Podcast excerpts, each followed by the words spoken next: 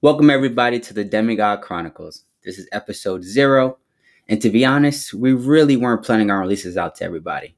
But after speaking with the fellas, we decided there's great value in bringing your audience along on your journey as you set out to master your craft. So, in this, you'll hear technical difficulties, you'll hear some choppiness, but most importantly, you'll really hear our hearts. So, sit back, relax, and enjoy the experience. Yeah, Very humble opinion. but listen, I ain't gonna lie to you, Chris. When my uncle get the pork ribs on the grill in the summertime, it's over. It's, it's over. It's over. It's over. Oh man, It's wow. over. Listen, man. If y'all never had my Uncle Robert barbecue pork ribs, man, I don't Alright, think y'all understand. Disclaimer: I tried pork one time. okay, I One time, I've had pork before, okay. but look,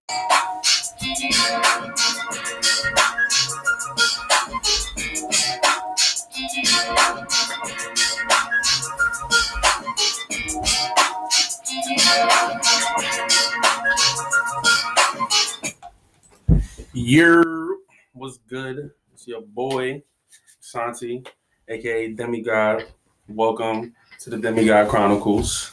This is it's it's it's more than, than what people think it's gonna be. It's it's the purpose of this podcast is to share life experiences and hopes that it brings value to you. So basically we what we what we're trying to do is we're trying to create a platform where we could connect with our listeners and just organically build something just from the beginning. Um and it's it's not a podcast, it's it's an experience, you feel me? So we're gonna get right to it. Um introduce my my co-host here. We got who we got with us.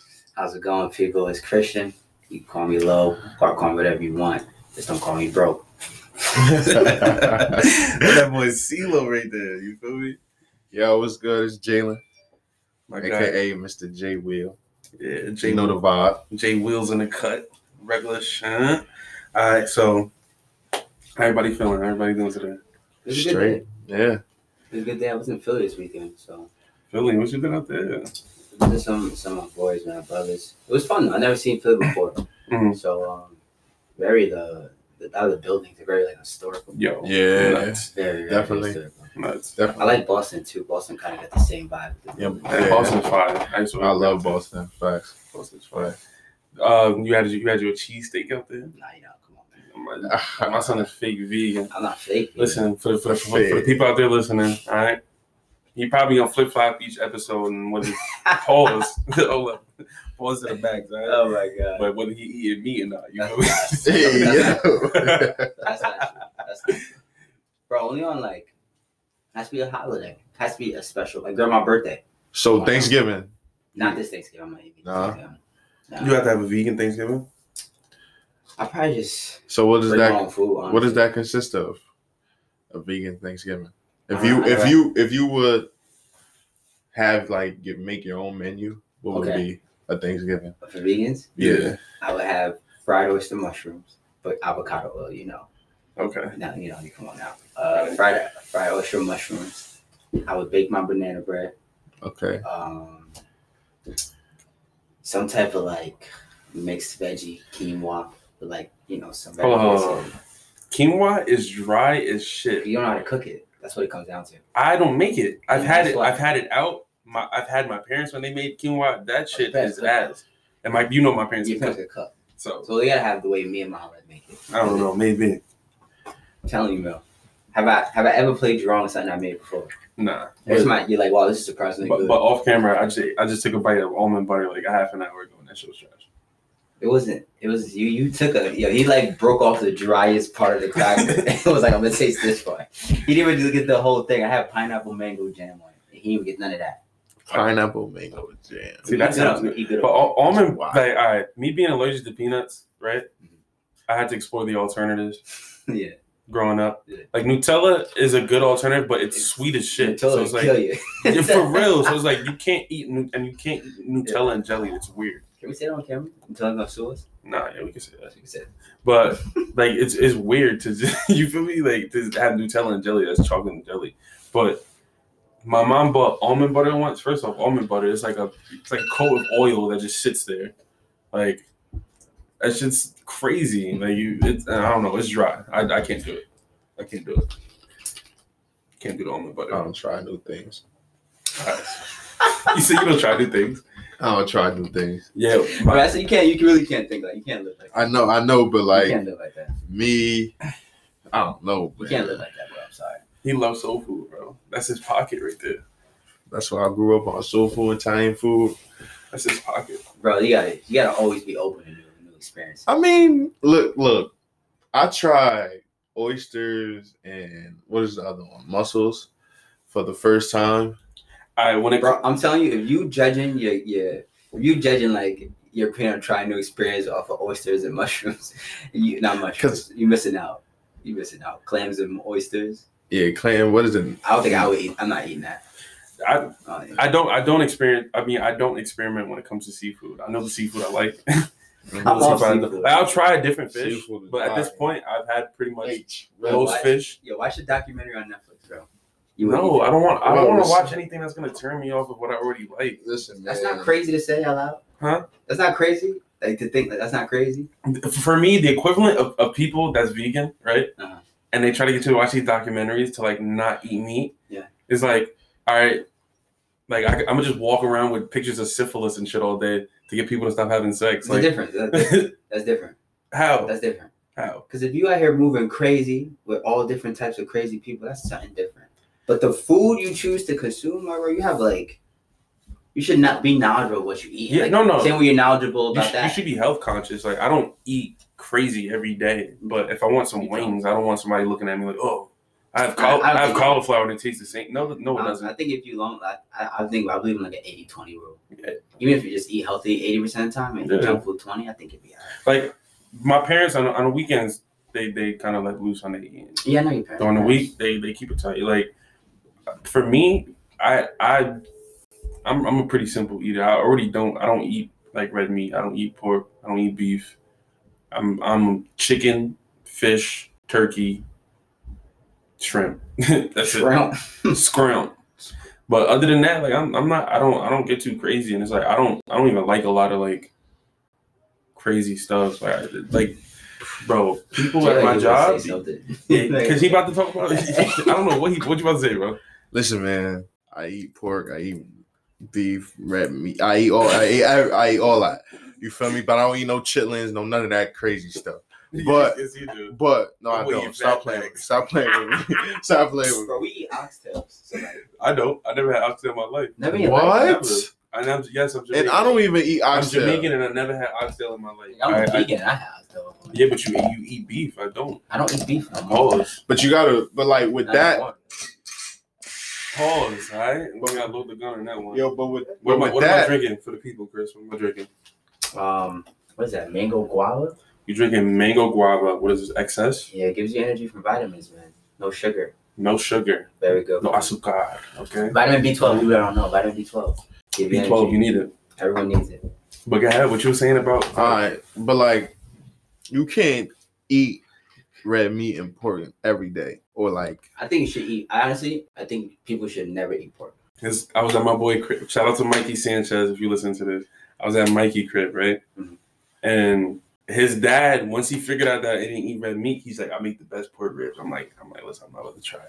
So and Mikey dad is a scary dude, I'm not gonna lie, but obviously I knew he was joking. He was like, he was like, you can try my ribs or you get out. Oh So- wow. No, but he was he was joking. I He was joking. But then he, he was like he was like, not seriously. He's like he's like if it's not a, a like a dietary thing or if it's not like religious, he's like just try a small piece and just let me know what you think of it. So I tried it. It actually was good, but I I just, I knew what I was eating, so I couldn't do it. So I was like, Nah. yeah, nah. I feel you. Like when you, as I said, like you said, when you know what you're eating, it's like it's tough. Like, Yeah. bro, since I watched those, like when I graduated college, bro, and I watched, I really sat in my room one day and watched like four documentaries back to back to back. I just That shit not, that, that had a big impact. Yeah. you watch four mid documentaries, but it's gonna change a couple things you think about. you know Yeah, yeah? Yeah. Yeah, I mean, Yeah. with me, man, listen, I won't eat it every day. I'm not gonna eat it every day. I'll eat it once in a blue moon. You know what I'm I think saying? that's fine, bro. I eat it once in a blue moon. And it's like I, I can, bro, Cause because chicken, like fish, shrimp. two that days meat. ago, right? We, we went we got some seafood, mm-hmm. right? We got like fried shrimp, like rice and all that, some like vegetables outside. Whatever. My But it's mad, it's mad like butter and seasoning in that shit. So it's like eating it. Like after I ate, it, I'm like, yo, I felt like you just you could You feel the feel it. meal on you. Like That's how you know you're eating cra Like, bro, no Like- cap. I'm at the point. If I eat something I'm not supposed to eat, I know. Like, if I know if something I eat- immediately. I got like mucus in my throat because it's like what I ate isn't clean, and I eat so clean that when I don't eat something clean, Mhm. I have a a, re- a physical reaction to it. Like, Yeah. Mm. You know what I'm saying? Like my my boy, he um he said he, he said he ate um like butter. Move. He said he had butter the other day, and like that's just Just butter. yeah, because he's vegan. So he just mo- ate butter? Yeah, That's my boy. He's that. vegan. So he ate something with butter in it, whatever. Oh, but he was just like something on some butter. he was on some YOLO shit, ate it, and then he said that he said it put him down for like two days. I'm like, yo. See, I'm not that crazy. Like, I felt like, uh, like I went to visit my mom the other day. Mhm. She made a fish. I don't not. It didn't put me down for two days. I just don't be. I feel different yeah. Yeah. yeah. So when when you're when you're here when you're at home, you eat vegan every day, every single. every day. Yeah. Even I, I went to Philly. I didn't. I ate vegan. What So I'm, you? reading, I'm reading this new book. It, got, it made me feel self conscious about myself. So I started like, yeah, what is it? About- Shed, shed some light on that. with the book. Yeah. So it was all about trust. You know what I'm saying? But it's like before you can trust someone else, you gotta learn to trust yourself. And the trusting yourself part starts with the commitments you make to yourself. So if I'm like, I'm a vegan, Mhm. right? Okay, I'm like, I follow 80 20, but it's like every time I don't eat vegan, it's like I'm telling myself, well, I say something, but it doesn't matter. I can, Yeah. I can do whatever I want, as you do with other things. You know what I'm saying? So it's like you gotta learn to keep all commitments. Yeah. You know what I mean? I'm pretty good with most things, but like if my mom makes fish, I haven't had meat in a month. I want to eat the fish. you know what I'm saying? But If you follow that 80-20 rule, Yeah. you're being true to it. If you just have Yeah. the, the poultry, the fish, whatever, Yeah. once a month or something like that. You feel me? Yeah. Or like what? If, as long as you have that balance, I think that's what matters more than anything. yeah, like from a from a health standpoint, I'm extremely healthy. That's not mm-hmm. the issue. I'm saying straight from a, like a mental, like a mental, like your mentality standpoint. Yeah. You're doing yourself an injustice. Like physical, I'm healthy, but like every time you say something and don't do it, you're sending yourself a message. I feel I feel that. I feel that. I, I think like for me, I'm just gonna get to a point because even now, like I've I've like had some like vegan stuff mm-hmm. that I eat like when my parents make sometimes, Yeah. and like, I can see myself doing that for like a few days out of the week. Like I hit maybe like four days, and then three days eat like chicken and stuff like that. But it's for me, it's more so just about finding balance in between both. You get me? Mm-hmm. Because I I know you don't that, and that's what people like. Like there's people that's like raw vegans that don't even believe in food being cooked. Like once you put I- heat to food, That's important too, though. yeah, Like some like a, a portion of the food you eat should be raw. yeah. But like for for you see Jay face, You have to, bro. Nah, you really have to. bro. I'm telling you You this. have to. Like you, there's a few people. I'll send you some people on Instagram like where they really talk about that stuff, and it that's like the highest form of like nutrients. But I also want to enjoy my life because I'm not trying to Nah, eat like gotta- that every day and Remember when I first- get hit by a bus. Remember, you used to flame me when I first went vegan. That's all I did was eat hella raw food. Mhm. You gotta learn how to do it. That's what it comes down Yeah. to. Like if you got a whole bunch of kale, if you just eating kale, that's nasty, bro. But if you put hemp seeds on it, you chop up some fruit, you mix it with the vegetables, you put you make some type of honey mustard, season it with a little bit of olive oil, and it's gonna be smack, bro. It's gonna smack. But if you're just having kale with some ranch dressing, might as well not eat the salad because Yeah. the ranch dressing not would go for you. Ve- vegan wraps. Smack, vegan bro. The sandwich I just had was good. Yeah. It's delicious, bro. Listen, I go when, when we go to wraps. I don't know about y'all, but I give me a grilled chicken wrap with a Mm. with a spinach, well, spinach wrap with spinach in it, Okay. mozzarella cheese, fresh though, got to be fresh, the fresh mozzarella, Okay. and honey mustard. Okay. You know what I'm saying? Right. Everyone has to be bro. There's people who would tell you that I'm unhealthy because I don't eat. So you know, everyone feel like everyone has Yeah. their own little opinion, but like I- you should know how your body It's, feels. it's about that balance. You feel me? Mhm. I think it's about that balance about being responsible enough to know what you're putting in your body, and to like be like, all right, like I'm wilding right now, and then take a step back and really just review what you're eating and eat better. Yeah. But also be like, all right, like it's Friday night, like I'm out with my people, like, I want to have That's some it. wings. And that's right. I feel that. That's so it's, Yeah. it's it's the same. It's the same way I feel like how it is with drinking. Like if you drink every day, it's terrible. Bad. But if you say I don't drink like that, and then you have a drink, like when you're out with your people, or Mhm. you have a drink once a month or something like that, And that's it's safe to say that you don't you don't drink like that. that's So important. I think you have to say, hold on, once again. You have to say I don't eat meat like that, which is What which is kind of say? Which is, but I- kind You know what I'm saying? And that's why, like, a lot of times, like, most people would call me a vegan. But when I'm talking to people, I don't call myself a vegan. Mhm. It's always it's people like, Chris is a vegan. and I would tell you, no, I'm not. Because I'll eat meat, like, once in a while. I'll have pizza once every two months. I'll have it once in a while. But people be like, Chris is a vegan. Eh, this nigga eat grass. it's like, you know, it's like, bro, I eat more, like, honestly, I eat more food than you guys. Like, my my catalog of food that's touching my cat is more than you guys. Definitely more than me. A lot of a lot of stuff that you eat, Chris. More power to you. But it tastes good. You just don't know. It yeah, tastes good. it's it's the That's way thing. like I that's like within this past year, like one thing that I like I always see people eat, and like my parents eat it a lot. There's always a bunch at my house of avocado, right? I don't like things that don't taste like anything, and Yeah. avocado falls in that category. You know, you know but, what I- has but that's to an avocado gotta like, But that's a I some- forced myself through quarantine. I just kept making stuff and putting avocado. you gotta know how to finesse it though. It ta- I like it now though. Wait, even even wait. avocado toast. Like, I Wait. like, you season it correctly. yeah, it's good. Chris, Yeah. were you eating like this before you got with my left? Yeah, no, Yeah, no, no. That's what needs to happen, bro. We need to get just get nah, girl. see, see, I know, That- that's why. no, that's, I'm telling you. see, No, that's I'm why. telling- Time no. out, time out, time out. And that's why when you first said that, I said I, I said because I know what you were thinking, and it has nothing to do with that. You sure? Like I eat way healthier than that. yeah. It's meat. Okay. I told you. you would? I eat healthier than her. Oh, all right, my bad. You know, you know, listen to it. No, no, no. Because, bro, I didn't say that. I told you when I graduated college, it was like a month after, two months after I graduated. My boy Keith, you know Keith. Mm-hmm. Keith was telling us for Shout out Big O. shout out Bayco. My guy. Keith was telling me for about a year that you know certain stuff was just not good for you. We should eat certain ways. But we was flaming him, me, me included. Mm-hmm. Especially I'm playing football, bro. You know what I'm saying? you know what I'm saying? But then after I graduated, I was like, yo, Keith, what was you saying about them documentaries? This one night here. Mm. I watched one. I see, uh, what's another one? Watch another one. What's the other one? Watched another one. Found another one. Next thing you know, three hours later, five, uh, four documentaries in, broke down all the science, the the the, the, the environment issues with the way the way humans eat and the science of how certain things have an effect on your body, inflammation, all this.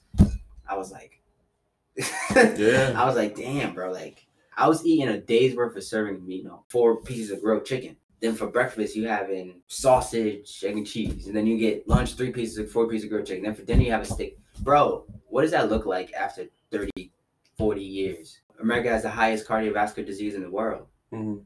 Especially the black community die a lot from things like that. So like we gotta actually take a look at what are we eating. One thing about me is I don't, I don't, I don't like breakfast. Like I like breakfast food, but I don't like eating when I first wake up Yes, that's because I'll, I'll wake up and uh, like my whole life I'm used to, you know, you're getting up, you got to go to school, you got to do this, you got to do that, and it's like in the morning, I'm just, I'm just grabbing something real quick. You feel me? Like Yeah. So for me, it's always been on some like I, I would rather eat after I get my day going, and then like my mom used to always say like, oh, it's called breakfast because like we break the word up, you're, Break you're breaking your fast. Yeah. You're supposed to have been asleep for eight hours, and you need something to, that's your body to run on. Like you can't run on nothing. Yeah. But for me, it was like I would have to wait until I get hungry to have the desire to eat. Mhm. So like once I developed like I could like just drink a smoothie in the morning That's or eat a fruit Yeah. and be good. Yeah. Or like have some yogurt or something. Yeah. Like, you you're not you're not really messing with the yogurt. No. But that's how you're But- supposed to break your fast. Like Yeah. you're not supposed to break your fast. Like and cold water. usually, well, I should room temperature. I don't know about the cold. There's a glass of. I don't. I I don't like cold drinks. I love cold My water. grandpa- I love cold My drinks. grandpa lowered his blood pressure by drinking two cups of warm water every morning, like hot, like warm to hot, not Yeah. like boiling tea hot. Yeah. But like when it gets starts to cool down, he had high blood pressure. He drank that every single day in the morning, two cups of it, Mhm. and his blood pressure went down. That's that's that's crazy. But I don't I don't like hot like me. I don't like warm. I mean cold water like that.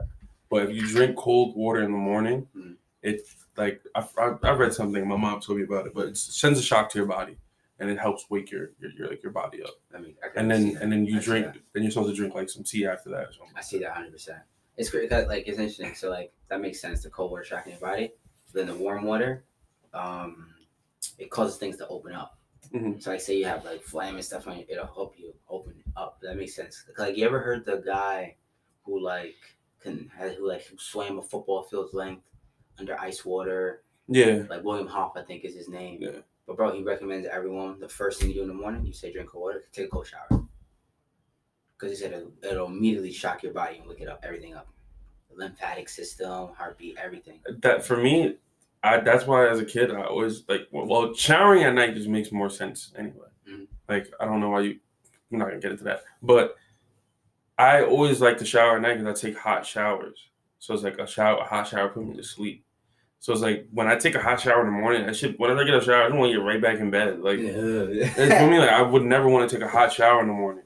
But like for like for school, if we have like weight room or something like that, and I, and I got a shower before class, Mhm. I would take like a like a not a cold shower because I can't do the cold showers like that. but like, But I would like make sure it's not warm. yeah, just Like it's, it's like right there to where it's like it's almost uncomfortable. Mhm. So then I would just take that quick shower, Mhm. and then you feel me, you get going. Because once you get out, you're like, ooh, and you, you good, and and I, you just got to work out and stuff. I feel like like when you start getting like real common sensey, like what you're thinking, like a lot of things just make sense. Like, huh? I take one water, I get shower. Like you don't have to look up. What's the doctor say? Some things are like really like just think about it like on a very simplistic level. Like Yeah. food, like you were talking about before, like not cooking your food. If a if the food you eat's alive and you cook it, it's like dead. And if it's dead, it doesn't have the same nutritional quality. Like that's just common sense. You don't need to have to, you know what I mean? You don't really have to like get too far into it. So even like I don't warm my food up in a microwave. Yeah. Why? If, if I if I go get an X-ray, they put this big vest on me, and like they're Colts and stuff. So why would I heat my food up with that same energy every single day? Doesn't make any sense. So I don't use microwaves. So you you use it's just common sense thinking like that, bro. With certain things, it just makes sense. I mean, and if you're if you're cooking your meals before you eat it, you really don't really need it like that anyway. Yeah. Shouldn't eat before bed. Yeah, like Just my, give your body two to three hours to digest your food before you go to sleep. things taste better. Like it, it- unless it's like a pasta or something that's gonna get hard, and even that you can just throw it on the stove. Like I pretty much do the same thing too. Like I just throw it in the oven. Your parents use microwave? I mean, for small things, Alright. like if they have to like warm up like some type of liquid or something like that. But other than that, we have like an electric kettle and we just Yeah, I warm everything up on the stove, bro. Shit.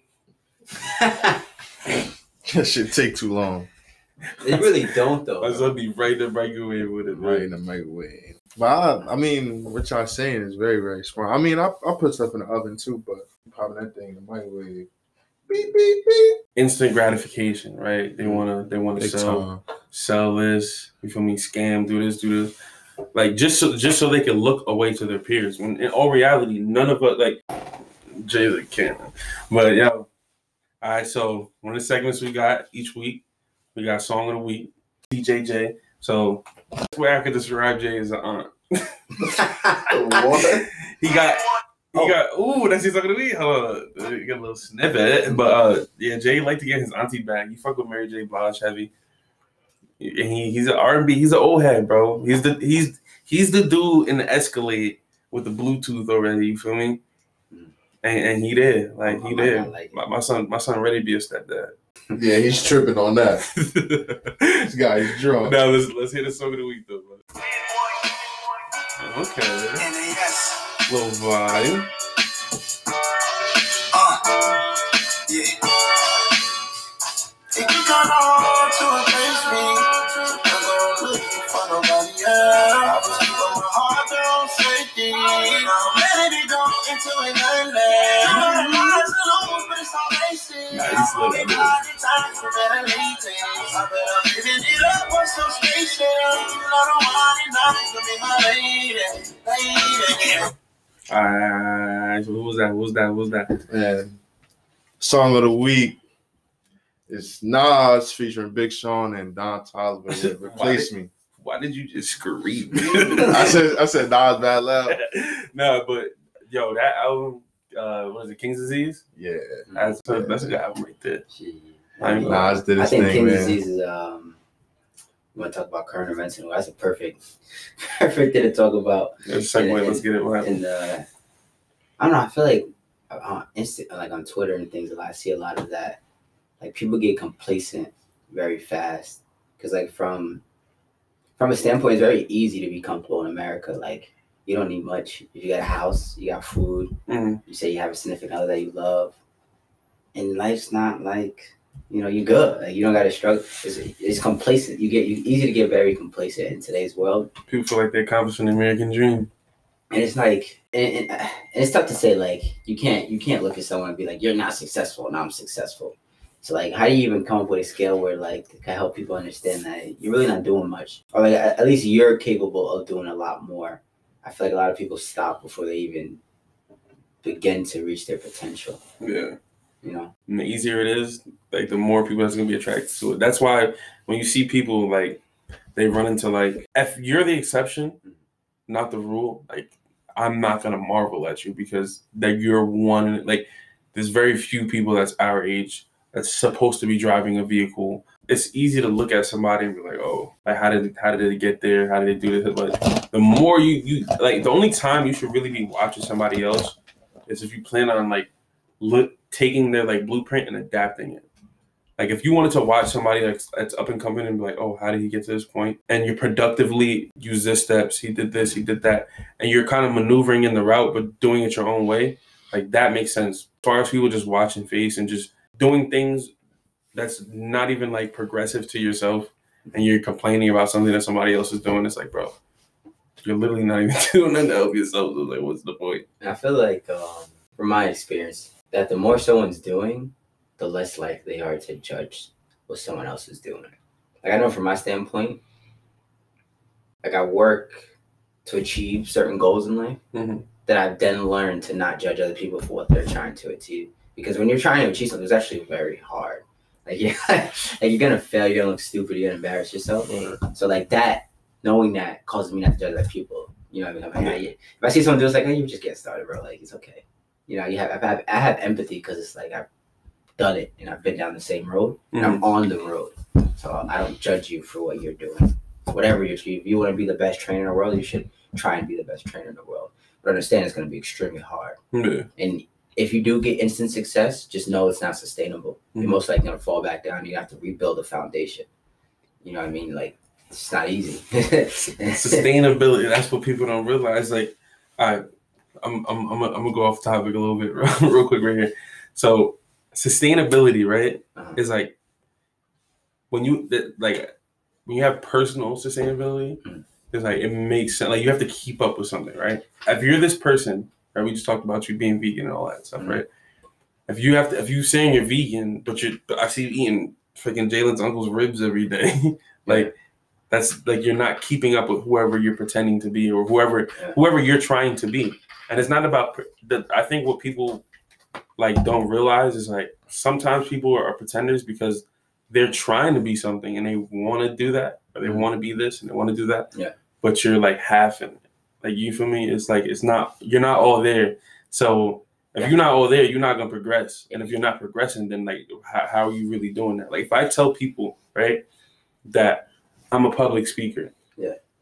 and i'm doing these notes i have all this stuff where i think i can speak in public but i'm never actually speaking in public Yeah. and you come to see me speak and i can't i'm freaking nervous my palms are sweating all this stuff like you Last might week. but exactly I think there's a balance though, because you should still learn to speak things that you want as if they already are before you have them.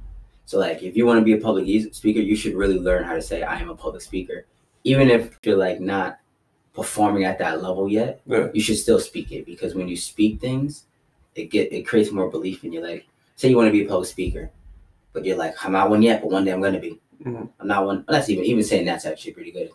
You know, but if you're like, I can't, I'm not a public speaker yet, but you know, I'm trying. Even that word, I'm trying. What does that mean? How do you try? Like, try and shake my hand. Just try to. Don't do it. Just try to shake it. No, you're doing it. Shake it. Try to. Try to shake my hand. Don't don't actually try to do it. What does that even mean to try? Yeah. If people had that mindset and had the drive, that would be the difference. But it's like people are already portraying, all right, I'm a successful person, right? Mhm. But behind closed doors, how are you getting your success? You doing this, you doing that, right? Yeah. Now, meaning like I have expensive things, right? Oh, Mater- material. materialistic Okay, success. okay, That's what I mean. okay. Yeah. Like, oh, I have this, I have that, so I'm portraying this lifestyle that I'm this, right? Yeah. But if you're that, it's like now you have to you have to go up from there. You're not gonna sell drugs for the next 40 or 50 years of your life. You're not gonna scam people for the next 40, 50 years of your life. You feel me? And so it's like if you're if you're doing that, like you're not realistically given even like what what you want to go with women, like there's people Yeah. that bug out when they first meet and go, Oh, I'll buy you this, I get you that. Right? Yeah. Cool, do that. But now when she looking to you when she want another bag and you look at her like she crazy, you did it once. So if you set the precedent, like you gotta keep that up. And what what I want to say on that, um, what you were saying before, a lot of people's minds don't go past the situation that they're in now. Mhm. You know what I'm saying? Like a lot of people, you know, they can be, you know, messed up a little bit, but they're good, like they're comfortable, but their mind doesn't leave that situation, do- doesn't go farther than what that situation is. You know what I'm saying? Mhm. Like getting out that situation. Um, you know, for example, like you know, you got a kid in a, you know, in the projects. You know what I'm saying? But he's not doing what the other kids in the projects doing. You know, gang banging and all that stuff. He's going to play ball. He's going to school. You know what I'm saying? Because his mind is past the projects. You know what I'm saying? Mhm. So like with people, their mind doesn't go past the situation that they're in, and that's a lot of people now. Like a lot of people don't think when they're what's going to happen when I'm 40, when I'm 50. You know what I'm saying? Yeah. people don't think like that and that's where you know what i'm saying a lot of a lot of us that's where we go wrong at you know I- I think it's a it's a balance because if you live too far into the future, you get Mhm. anxiety. mm-hmm. So at the same Mhm. time, like you got to learn to live in the moment. But see, it's it's based on having a goal. Like, that's what it really is. Like if your if your goal is to be a public speaker, like you said before, then you can free yourself up in the moment. Mm-hmm. Because you know everything I do today is to help me get what I want. If you're stressing about being a public speaker, that's a completely different thing. Like, oh my god, what if I? This isn't like anxiety is like, oh my god, like when I get on stage, people are gonna laugh at me. So if they laugh at me, I'm gonna start sweating. If I start sweating, I'm gonna get all nervous. If I get nervous, I'm gonna start stuttering. If I get stutter, if I start stuttering, I'm gonna forget my speech. If, I get on- yeah if you start doing that, forget about it. You know, how, how, how you expect someone to get on stage? Oh, you, you, you tricking yourself out? What all- yeah, what ifs? Yeah, you can't do you that. psych, you, you psych yourself out Because I, I'm pretty sure. I think it was you that said this before. But I, I had a coach tell me the same thing. It's like before you, before the, you even make a play, envision Yeah. yourself doing it. Coach Right? Johnson used to tell me that every Like, day. He used to say, my coach Hayes used to tell me that. He's like, all right, like you gotta, you gotta see yourself catching the ball. You gotta see yourself, Mhm. you know, making that hit, getting a touchdown. You gotta see yourself doing these things Mhm. so you can actively do it. So it's like if you, if you're looking at something, right? You, you at the bottom of the hill, you're looking at a mountain. Mhm. Like, I can never get to the top of that mountain. Why? What's the point of even starting to climb it? You already You really believe, like you you already defeated. Yeah. You already defeated. So it's like there's no point in you trying to climb that mountain. it's really mind over think- matter Exactly. So Yeah. if you like, I can see myself getting to that middle right there, and then you get to the middle. Mhm. You're like, I can see myself getting a little bit more, and you get a little bit more. Yeah. And then that's the thing, like you're actively telling yourself, I can Yeah. do this. Yeah, I just Like- I had to learn that though. Like I don't know about you guys. Like We doing this right now. You feel me? Like we, how many of y'all thought we was gonna be doing something like this? no, I told you before. Like I would never. Like I like to just be in the cut. You know? I like to be in the cut. I like to work hard. like Mills, the, engin- the engineer over there. I like to just work hard and stay in the cut. So like I already told you, even when I was posting that picture, I was like, that's just this is just not what I do. but I gotta do it anyway. You know what I'm saying? It's, it's about that that comfort zone, bro. You can't. So like for yourself, what do you do to keep yourself from getting stuck in that comfort zone? Keep myself. There's a platform where we're gonna be transparent. A lot of times it, it takes for me to just start to like realizing something. Like I, I, it has to be like a wake up call for me. Not like it's too late. Mhm. But like I, so like when I was younger, right, I was always fighting, Mhm. fighting a lot. Got suspended. Got held back for fighting all that stuff. Mhm. One year it was like 13 fights in in one school year, right? just you Just me.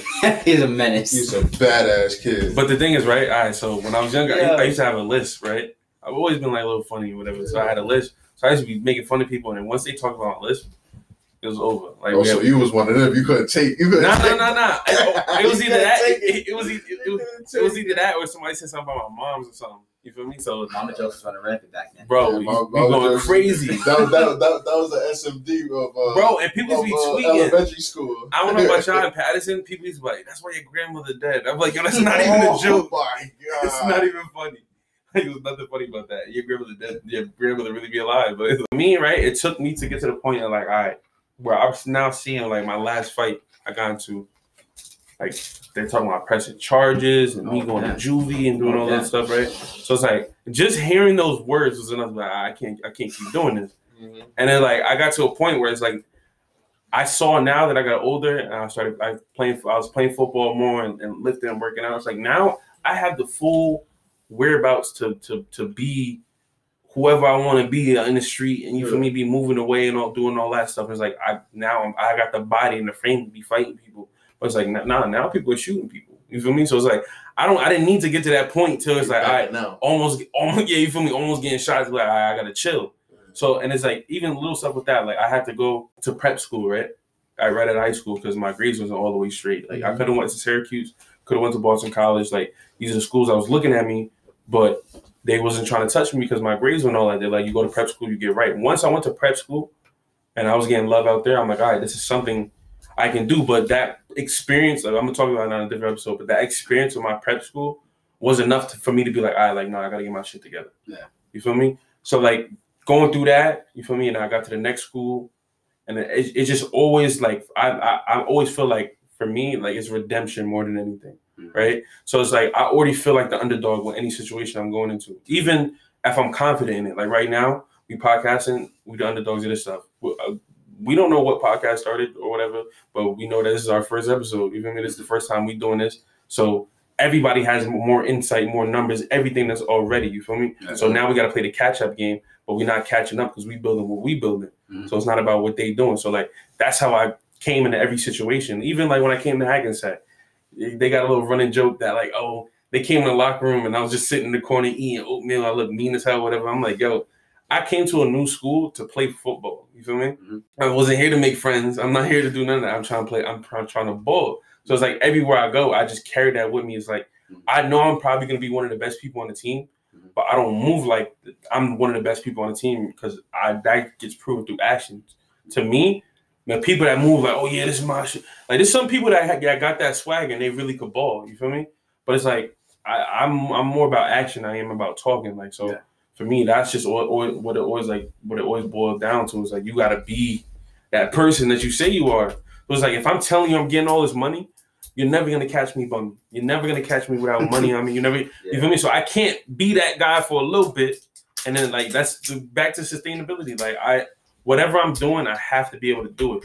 Like I've been thinking about about trying to start a podcast. Mhm. You feel me? I switched my my my uh my um my major to communications. Like I, this has been in, in the process for like the last year, but it wasn't sustainable for me to try to do this by myself and being at school and doing all that. But Corona sat all our asses down. You feel me? So now I created a new opportunity, and that's what thing like you sustain what you can until you can't anymore, and then you grow. Because everything has a ceiling on it. That's what people don't see. Like you gotta have a ceiling on everything. So it's like, all right, yeah, I'm a living, I'm a live in this area. I'm gonna do this until I'm uncomfortable here. You Yeah. feel me? Until I, it's, it, and now I'm getting too much money. I'm, you feel me? I want a nicer car. I can't be parking on the street. I can't do that. Like now, I have to grow out of whatever I'm doing. So like that's what it is. Like you gotta have those caterpillar moments. Where it's like now, like I'm chilling with these people every day. These my friends, right? Mm-hmm. We're all in high school. Oh, they getting into guns. They getting into drugs. I see myself being a lawyer. I see myself being a doctor. You feel me? Mm-hmm. So it's like, nah, now, now I gotta outgrow. I got love for y'all, but I gotta outgrow y'all now. Mm-hmm. So it's like everything in life is like you gotta outgrow something. Yeah. It's clothes. Think about growing up. You feel me? And then you grew out your clothes, but then you got hand me downs from older, older people. You feel me? Mhm. So it's like now when you grow out your situations, you might be in a new journey. You might be on a new path. You might not know what you're doing, but you got an older person that can use some knowledge. That's your hand me And I down. You would, feel me? I would say too for me, like how I think I've been able to progress in life is that I'm a really good listener. Like I'm the type of person like if, if someone was like Christian, you know you could be a doctor. I was never the type of person like, no, I can't. I bet yeah, I believe you. I think I could too. Like my mom when I was a kid, like you, you gonna be a doctor or accountant. I never questioned. I believed her. I became an accountant. You know what I'm saying? My, my football coach could tell me, you go play college football. I didn't doubt it. I believed him. I said, yeah, I'm going to do that. My teacher in, in class saw me getting there, said, you be an accountant. I didn't say no. I said, yeah, okay, cool. Like, so, like, I'm always a good listener. Like, if someone tells me something, I, I, I always check their credibility. I obviously don't want to just Yeah. trust anyone. but I listen to people. You know what I mean? Most things I know, like all those books up there, Mhm. someone, 90% of those are recommendations to me of someone knowing me. Like, yo, Christian, you know, you should, you should go get this book that will help you right now. Like, some people be like, yeah, yeah, dope, and don't do it. I'm the type of person, I'm going to go get it either that day or I'm going to go tomorrow and get the book. And I'm going to start reading it and I'm going to let you know I read it. Yeah, because then they give you more stuff to read, and then they they see that that person is interested in knowledge, and they're just gonna keep wanting to add value to your life. You know, Going back to me being a bad kid. Mhm. I'm a reformed adult now, people. Right? I'm, I'm, I'm Gucci. But, um, reformed. reformed adult. To my grandmother, and my mom. But um, Mama. uh, um, like growing up, like I just want to talk to like like people about the importance of reading. Mm. And growing up, I was forced to read Mhm. because I was on punishment. So I think I think what my what my mom got tight about, well, not tight because you don't you don't you want things to have a like a good reinforcement on your kids. So Yeah. obviously she didn't want like me to hate the things that she was making me do, Yeah. but the things that she was making me do, I, she didn't she didn't like that sh when she was issuing it as a punishment. I started to like it. Mhm. So she was like, "Go read," and I was like, "All right," because I wouldn't care because I like she bought me like a whole series of books that I enjoyed reading. Mhm. So it's like I when I got in trouble, like that was my excuse to just go read. So okay. I would do stuff like that, and like uh, when she would tell me I couldn't watch TV, I got like a sketch pad and stuff like that. So I started drawing. Mhm. That's how I became good at drawing and stuff like that. So it's essentially the things I got in trouble doing led me to the things that I'm good at doing go now. now. yeah, it's, it's it's weird, but like, all right. So how many how many books a, a year do you read? Would you would you say? See, I'm new to reading. Mm. I didn't really start. I think my senior year of college, I took some really good econ classes I liked, and my professor he put me on to reading. He was some, you know, it's crazy. He he looked like he looked like some like old. He had like white hair, very laid back. You know, very didn't even wear, dress up for class or nothing. He was very like just some real. He knew everything almost. Um, so he put me on. I to sit in his office hours. We just go back and forth, throw econ and stuff at each other, back and forth.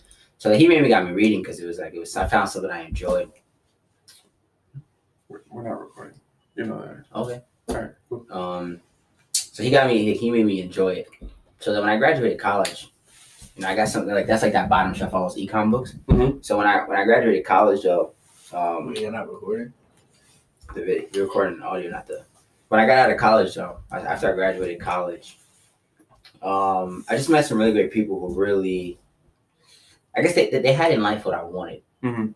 You know what I'm saying? Like that's what it was. They had in life what I wanted. And when I asked them, I asked them, I saw them give a talk one day, and it was so like commanded the crowd. It was funny. It was open, like throwing out all this bits and information and knowledge. He started as a transit authority worker. Now he's so.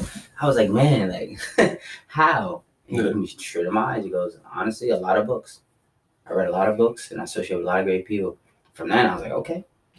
And I looked it up. It's like the average millionaire reads. I think it's like I think it's like forty books a year. The average millionaire. That's the average millionaire. You feel mm-hmm. me? So like me coming from my standpoint, not only do I have to get to that type of knowledge, so I'm, I'm starting from.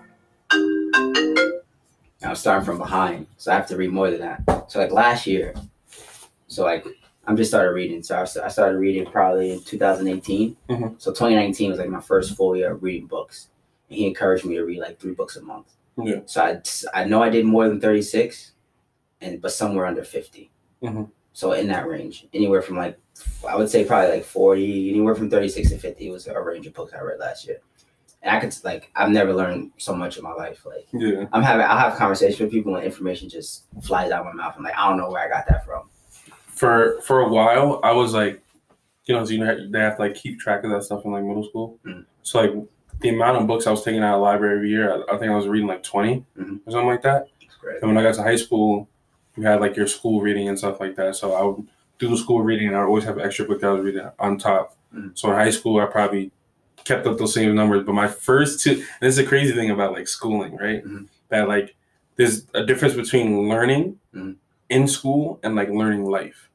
So Mhm. like with the stuff I was reading, like I would have some like obviously your kid, you know, you have some like fictional stuff, and then like I- my dad always gave me like these little like self help books, like Rich Dad Poor Dad, like stuff like that. Mm. So like I would always be reading like stuff like that on the side, and it was it was just it was crazy to me that like when I got to school and I started learning things. I was a history major at first. Yeah. So like when I started link, learning things that was pertaining to my major, like I had to stop my side reading because I would have to read like seventy two pages in like three days or something like that for like Yeah. something for history. So like you don't have no like you you'll have time to read on the side, but it's Yeah. like after you just did finish doing all this reading for your work, like you don't want to go Yeah. and just read like for fun. Yeah. So like once I got out of that, like I think my, my first two years of school, Mhm. like it kind of like like like my numbers went down because I was just doing so much reading for history. Like Yeah. it was just I'd have to go to the library, like I'd do mad like mad reading.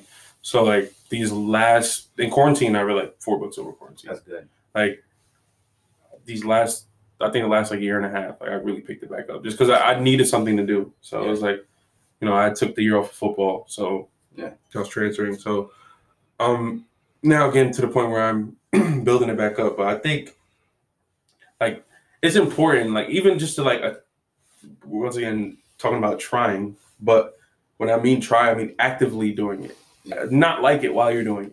I That's what I mean by trying. Like like my brother, like he tries to read books, Mhm. but he'll read the book, but it might take him longer than everybody else. But like he'll read a section of it, Mhm. Then he might like not read it for a couple days, and he'll read a section of Yeah. it, and because it's different to do that Mhm. than sit down every day and read out of a book. All you have to do, bro, really, is find 20 minutes in a day and read 10 pages.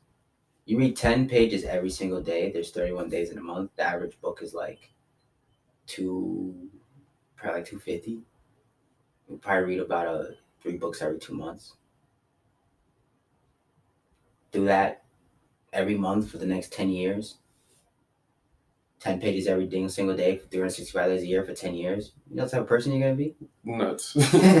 you're gonna be, you know, to, and everyone has time to read ten pages. Yeah. And like one one thing my dad used to always say to me Mhm. is like when I was younger, he was like he's like, oh, this like made him mad. Like when he heard it when he was younger, was that like if they was like if you wanted to hide anything Oh, from a black man, like you put it in between them, like like a like a book. Yeah. Because they because like in our past, like we that don't have a history for reading and like learning things. Mhm. People pretty much like they use their environment as like as as their learning curve. Mhm. So they might say like, oh, I didn't have this opportunity because I'm from here, or I didn't, I wasn't able to do this because I had this. Mm. But it's like you see these people that became doctors and lawyers and these really quote unquote successful people because they apply themselves regardless of their situation. So it's not about your environment. Your environment can give you a crutch. But it's It'll be harder. It's like this for it'll be a, a harder starter point for you if you're starting from like not having a mom and not having a dad Yeah. and doing stuff like that. So you don't have these building blocks under you. So you have to, while people are building on top of what their parents built mm-hmm. for them, you're coming from a space where you're just you're building up your own foundation, and then you get to that point Nah, I, I like, persistence. I th- this is a, like that's a view like that's a like I'm on the opposite view. Like even though like I, I feel like I'm someone who, regardless of what environment I am, I'm gonna be successful. I still think that you can't like you can't describe a person without describing their environment. Like any I think it was it biology. Like you can't separate an organism from its environment. I think people are the same way. And I, I not to say we should give people the benefit of the of the doubt, Mhm. but we gotta understand something like if you got if you put a group of 100 people in a roofless environment do not expect 70 of them to become the most you know successful whatever success is to you like we don't expect 70 of that 100 become adopters and Yeah. going bro don't don't expect that But th- that's the thing is you take you take those rare examples, right? And if you use that, like it, that's what I'm saying. It's you talked about before. It's easy Mm. to to just be complacent, right? Yeah. So if you're doing something that everybody else around you is doing, Mhm. you're not. If you're the if everyone around you. Is successful and every quote unquote successful, and everyone around you is in school and doing the right things and doing all these other things, Mhm. right? Yeah. And you're the only one robbing people. You're the only one selling drugs. You're the only one yeah you might have to look at your peers and be like, damn. But if you're the only one doing that and it's opposite and everybody else around, it's easy to just fall into that void. Like, Mhm. It's because it's comfortable. yeah like when i was talking before about the complacency it's like i'm talking about a very like not just i can't pronounce the one word that's one word i can't say What? specific Specific. specific. That's like I always say Pacific. That's one like I'm talking about a specific group of people. Like the outliers don't count. Like there's people who like if you heard the life story, like whoa. you know, I can't. I don't know about that one. You know, it's tough to get out of. When I'm talking about people who are complacent, I'm talking about someone who grew up, you know, you know, of average parents. you know, not, not great, but you had average parents. You got average schooling. You know, you went to college. You, you had a decent job, whatever, whatever the best. Or if you didn't go to college, but you you had a decent job to pay, and you decide to then, I'm set. Like you decide to, this is it. I'm not doing no more then you're a complacent person. But I'm not gonna sit here. A lot of people like to give that, oh, people in urban environments and, and in bad environments, they're just lazy. No, they're not. They're they're not lazy. They go through things. Mhm. And there's people who actually aren't lazy. They just really go through stuff. I know some people are more of the terms like, you know, laissez faire, you know, let everyone work hard and get themselves out of their hole they're in. But I truly think not everyone can do that. You know what I'm saying? Like just because we might have did it, like we all had situations that were tough, parents, this and that. Like just because we did it doesn't mean everyone could do it. And I think everyone has to understand that. Like there's people who made out the hood or like they made out of a bad environment and they think just because they did it, then everyone else should be able to should do it too and no one else deserves help. And that I just don't agree with. Yeah, because once again, like, but like, it's it's it's just it, I think people just like to be comfortable, and that's one thing we just talked about with growth. Is like if you're comfortable, you can't grow. So I shoot to be comfortable in life, but mm-hmm. comfortable enough to where like I know I make I, I know that I'm making money. I know that I don't have to be clocking in every day and like I, I can live a comfortable lifestyle, meaning I can provide what I find comfortable for myself. But not comfortable as in like I'm getting by and everything's taken care of and I don't have to be like a unique person. Because it's like once you fall into that that guidelines of you having to conform to society and I'm doing this and I'm doing what people see fit. Like, oh, I went to school because people say that you can go to school and get a job. Mhm. Or I did like I, w- I went to school to play football Mhm. and I went to school to figure out what the hell I wanted to do Mhm. because I didn't know. And I know people go to school and they figure out what they want to do. Mhm. But it's not about me just graduating with a piece of paper just to get a job. Because I'm not trying to just work for any. I'm trying to build my legacy. I'm trying to build myself up. So I can't do that and now be in someone else's like realm. Because I, if I can't do things under my parameters, like I've always pretty much been like a, a person that was like like a rebellious quote unquote. Mhm. But it's not that like I'm, I'm not saying I'm walking outside in a freaking skirt while people's wearing jeans and I'm like I'm a visionary or some shit like that, like in thug or something. But like I just mean in a sense of like me being able to decide that what I like is what I like, and I'm gonna do that regardless of whatever's popular. I'm gonna do that whatever is other people's opinions or whatever or, or, or whatever the case may be. But it's like for me, I I take pride in like being myself and and and moving my life along while I'm being myself. Because if I had to pretend to be something else or pretend to be someone else to achieve a goal, Mhm. I know the me, the Asante that I like, the Asante that I love, the per- person that I know wasn't the person that achieved that. It was this person that I had to be somebody else. Now there's a difference between Mhm. keeping your personal self and your professional self. Yeah. That's two different things because there's just a way some people's personalities just don't match with with professional manner. And I- like I'm, I'm one of the like, I think I, I, I like to speak to that because like, I don't think I always had the, the greatest personality, but and I think that um a lot of people get stuck in like this is just the way I am, and I heard a good talk one time. Some guy was like, well, what if you isn't working? Like, Mm. what if the you isn't working? Like you're Mm. like I'm just this way, and I have to. I was born. I was been like, okay, what if that doesn't work? people like that they don't tend to um prosper i believe because if you're stuck in you know with me i play quarterback and you know quarterback is the ultimate leader. So definitely leadership. Definitely. Definitely leadership. Um it just taught you know taught me how to take control when it needs to be. Um having a plan having a game plan you know before you do anything um taught me be on time you know like be 15 minutes early to everything backtrack real quick before we get into that, right? I want y'all to tell me your first football experience, right? Whether like you're like your first year of playing that you made it that made you realize this is different. Like this is not something like it's, it's not just a sport. Like your you first go you go first and then we'll- so for me, I've always like like growing up, right? I'm the youngest of four, so I've always been, you know, the the the, the, little one, like the youngest brother. So I have always had to come from a place where I'm always proving myself, always proving myself, right? Basketball when I first started, played basketball in Paterson, like I wasn't the best. Like the first the first team I tried out for was Positive Impact, right? So we we it was a really good program. So like if you're younger and you're good enough, you can play with the older kids. I didn't get that first wave of cuts, Mhm. right? So it was like, all right, like the next year they're like, all right, you have to come back when you're the same age. I was like as eligible to play. So I came back next year, made the team, and I was always like a role player. Track I excelled at younger.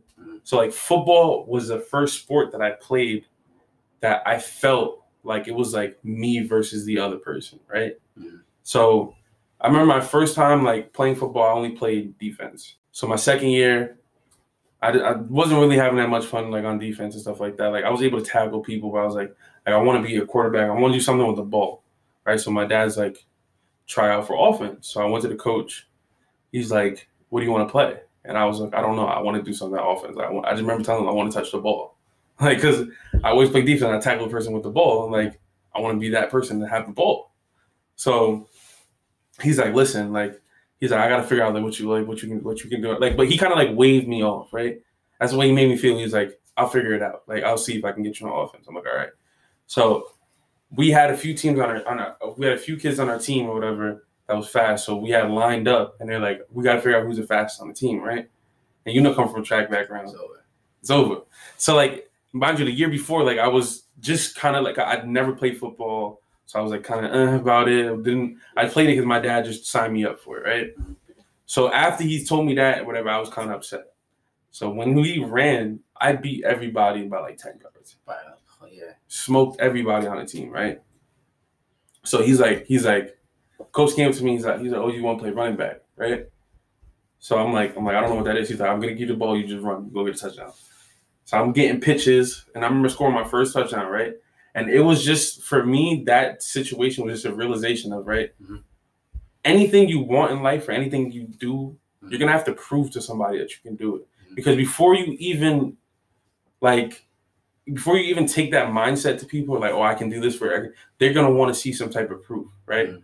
Oh, I'm a successful person. I can get you this. I can let me see if I can count, right? Oh, I, I I- I can I can I can do sneakers. I can say, all right, let me. You so you have to prove things to people before you can actually get that opportunity, and that was just my realization in that moment. It was just like, I I can I can be whatever or I can do whatever I want because I just came from like all right, so defense is the other side, right? So I came from the other side, Mhm. started fresh, and then now I'm the starting running back. So that showed to me that I can come from anything Mhm. and start something new and be what I want to be. Like that was that was my first experience really with football. Um, I think for me, I don't ever had that. Like I never had an experience where it's like, wow, I love football. I never had like that experience. Mhm. Like the where it's like, wow, like football's what I'm gonna do. Like I think for me, it was just I don't know. I really like what made me keep playing football and made me commit to it. I don't I think like I remember practice like beer climbing hills. I don't know, I like that stuff. Like I think it was like the mental like the mentality of it. Mhm. It was like lay on your back, turn over, go hit each other. And winning, winning that did something to me. Like, I'm gonna lay on my back. I'm gonna get up and I gotta hit this person as hard as I can. Mhm. And not be embarrassed and lose in front of all these people. That did something to me mentally. Like I still have that like like I'm like even like I don't talk much. I've never been the type of person getting in a huddle and you know yell and scream. Yeah. It's like screaming in my head. Mhm. Like even when I do things now, I keep that same mentality. Like right now, I'm learning Spanish. We could I could be sitting in the class with three people, and I want to talk Spanish better than all three of you guys. Like my mental is like I gotta outwork this person who's right next to me, or I gotta show people that I'm working harder than you. Like I'm doing more than you. Like even when I was in high school and I was training, like I was a corner and I would lift like some of the linemen, and it wasn't because it was because it was like I gotta I gotta outwork you. yeah. I gotta do hard. I gotta work harder than you. So I, I never, I was never like some super talented person. Whereas like if I would have sat on my back and did nothing, I would have been good at. I've never like that in anything I do. Mhm. For me, it's always I can outwork you. Like my mental, like the mentality of it. that's what like football did for me. Like it's just the mentality. Like the, like you're like for instance, like most people go to school to get dropped off or something. I had to wake up at seven and catch a train. Mhm. I had to then go to school, walk to practice, walk home, catch a train home to get home and get home whenever time I get home. That does something to you mentally. Like it seems like nothing, but it's like wow, a kid has to wake up, catch a train, go to school, go to good football. You become committed, and when you how you do one thing is how you do everything. So if you can see a kid at a young age, like my cousin, my little cousin, he's a, he's amazing. He's ten years old. He trains for he works harder than grown men. Like this kid has nothing. He doesn't have a family to feed. He doesn't have kids to feed. He is ten years old, wants to be a basketball player, and he works like like if I don't do this, my family back at home is gonna starve. And that's what I love. And that's how it was for me. Mhm. It's like, oh, I'm gonna go train Saturday morning because like I wanna I like the grind. I like the like I like I wake up early now. I love waking up early. And what gets me going up is I remind myself I know no one else is doing this. You know what I mean? And that's what football did for me Yeah. it kind of made that dog. I feel like Yeah. I feel like if, when you become when you play like a sport, any type of sport, and you commit yourself to the sport, or when you commit yourself to anything, Mhm. it breeds a dog. Yeah. And you you can if you keep that dog alive, you could take it from place to like when I was in college, and I and I once I realized my football career is over. Like I'm like I'm I'm not going. I'm not. This isn't taking me anywhere in life. Yeah. I was like, okay, well, I'm gonna dog you guys in accounting. Like that's how I Yeah. felt. I'm gonna come to these classes. I'm gonna dog you guys. I'm gonna come here with my do rag on, or with a hoodie, with a hat. I'm gonna sit in the back and not gonna say a word. I'm gonna dog you guys, Yeah. and that's the mentality I brought. You know what I'm saying? I brought that to all my classes, and like Muhlenberg gave me awards and things like that. And to me, I was like, it didn't mean nothing to me because I was like, just the satisfaction of I got an A in this class. You guys are complaining that it's hard. you know what I'm saying? You, you guys struggling, I'm getting A's, but it's not because I'm smarter than you. I just don't know what I'm willing to do. Mhm. yeah, I don't know how hard I'm willing to work. Nah, that's right. You know, and that's why I love football. And I encourage any kid to like play a sport and commit himself to the sport. Don't just play. Like my coach used to be like, "Yeah, dogging it," Mm-hmm. or like, "Yeah, you're half-assing it." Mm-hmm. You know what I'm saying? You're going through the motions. If you go through the motions on something, you're not getting. You're not. You just stop. You better. You're better off not doing it. Mhm. But when you commit yourself to something, it changes you on the inside. It changes who you are as a person. All right, so my story, I don't really have like a, you know, when I fell in love with football story or, cause like I've I've grown, coming out the womb, it was just football, football, football. So I just you know liked it, loved it, starting at you know young age. But I have a story when, you know, where I say I could look back on and be like, damn, this is why I played the game. Um my junior year homecoming. Um, I was at Bound Brook High School. Uh, we were playing South Hunterdon High School, and first half, we was getting clapped. Like they came out there ready, ready, and we weren't ready at all. Like we came out there thought it was gonna be a cakewalk. Mm-mm. They put it to us, but um in the locker room. So halftime, we're down by like 16, I want to say. 16, we're down, yeah, almost. Um, we're in the locker room, and then I just remember me just sitting there and like just tilting my head back. And I'm sitting there like, all right, it's time. It's just time. Keep going. I was just like, you know, it's time.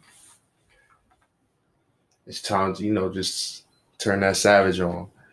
And like I remember me just looking down and like I just clicked. Like I just went into a whole nother mode.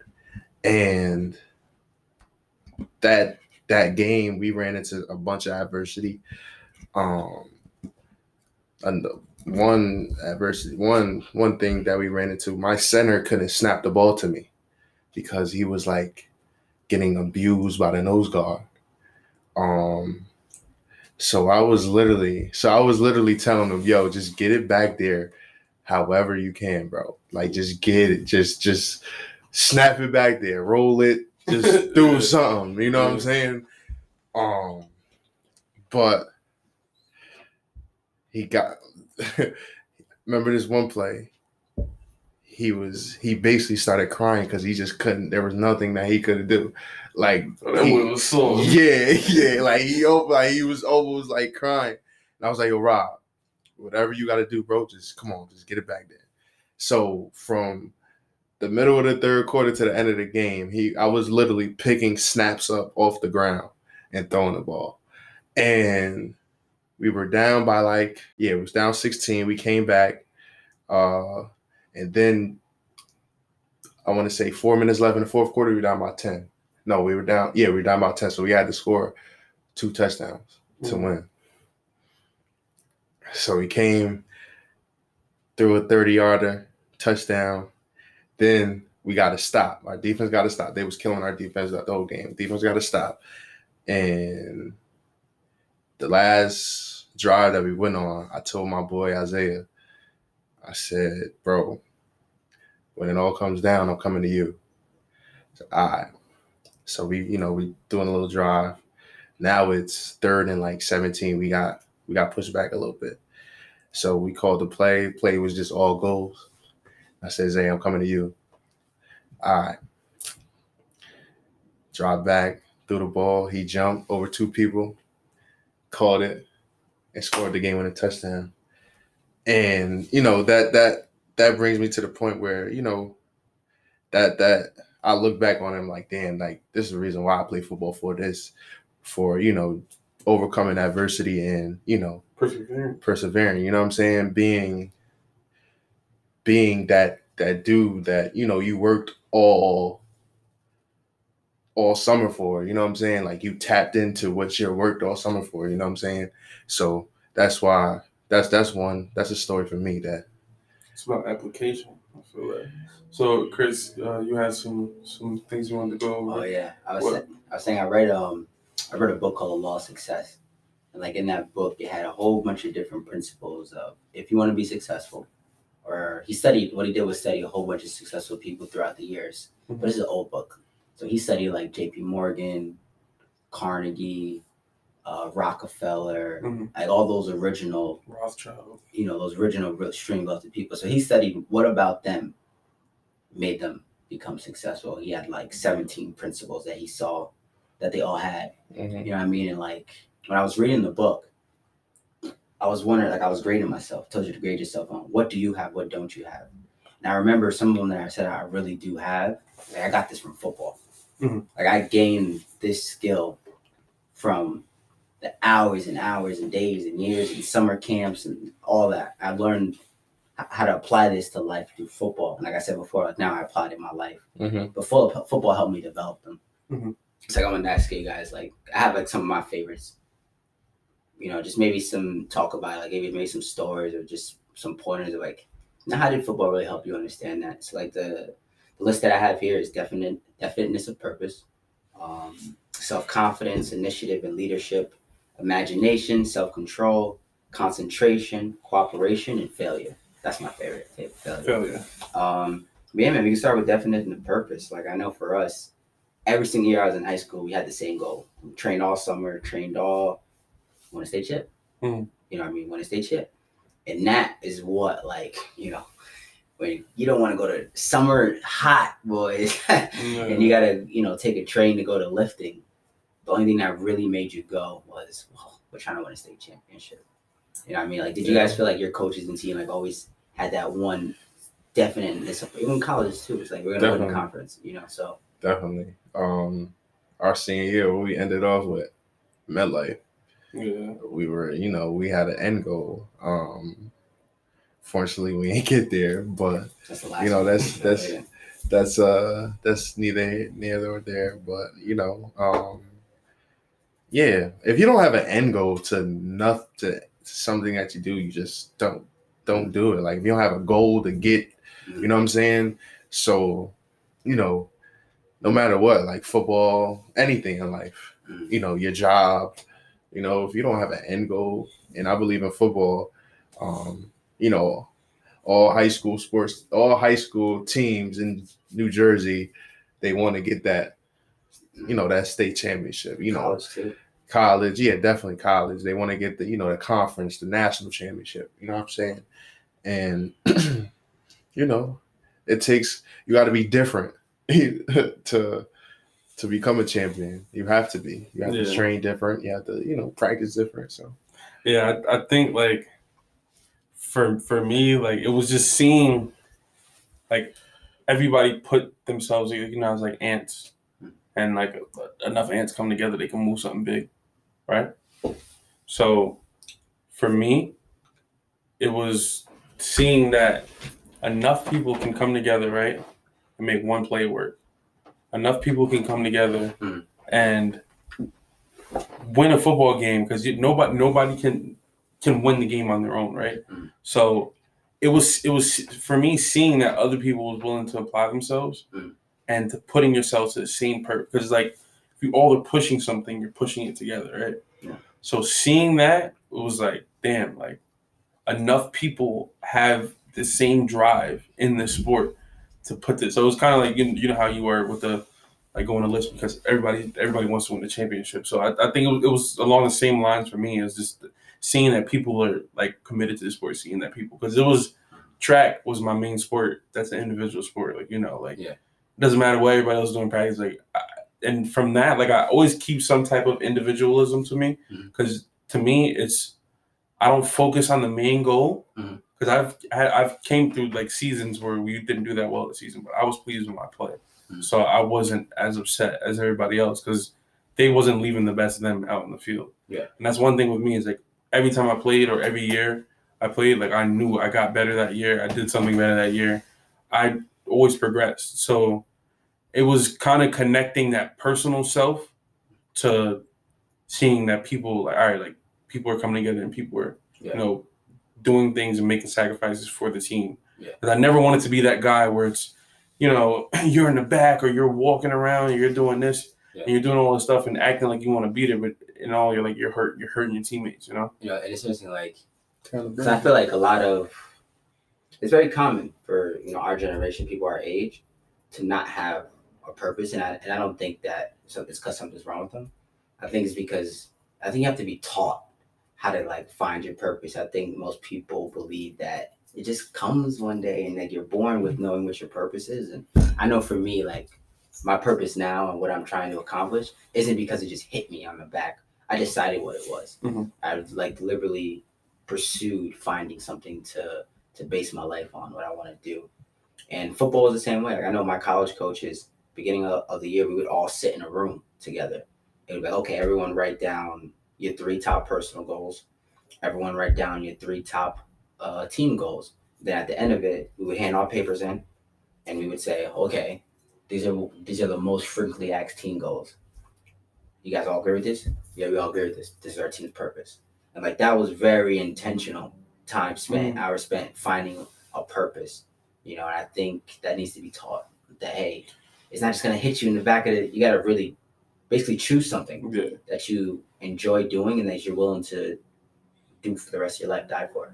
because you all can be on the same track, right? Mhm. But if you're all in different trains, it doesn't matter because eventually you're gonna part ways because the landscape's gonna change. Exactly. So it's like you need something that can be that driving factor. It's being like, all right, like this is what solidified. Like if everybody is out here because they want to do this for their family and they want to make money, but somebody's out there because they want to be on the football team, they want to get mm-hmm. girls. That person's, you get me? Like that person's. Like I always said, if I was a person that I didn't like excel at football and I wasn't a person that was getting any type of playtime, I would quit. Mm. And it's simply because I know like I can't do something for that long and not get the results I need out of it. Yeah. Like there's some people like and I, to me I give those people the most respect because I've been on teams with people Yeah. that were I'm not even trying to be mean, but like we're trash. Yeah. But they were some of the hardest working kids on the team, and they're the first to jump up in front of the line. And coach was like, "No, no, no," and put somebody else. Like, actually, you, you know those kids, and it's like those kids. Like, I give those kids respect because it's like for- and now those kids are, you know, the, the successful ones. Yeah, You know what I'm saying? Like I mean, personally, I was a bench warmer in college. I didn't play. I didn't start in college. You know, what I mean, I I, was, I get to that later, but like that taught me a lot. That was a crazy experiences. That taught me that taught me the most of anything that ever taught me in life. Mhm. Was like in college, getting there and not playing. Definitely, definitely, definitely. Yeah. Getting to college and No. just not playing. That and that you're taught me used to playing. so much, and bro. That like it, it messes with your mind a little bit because it definitely messed with mine.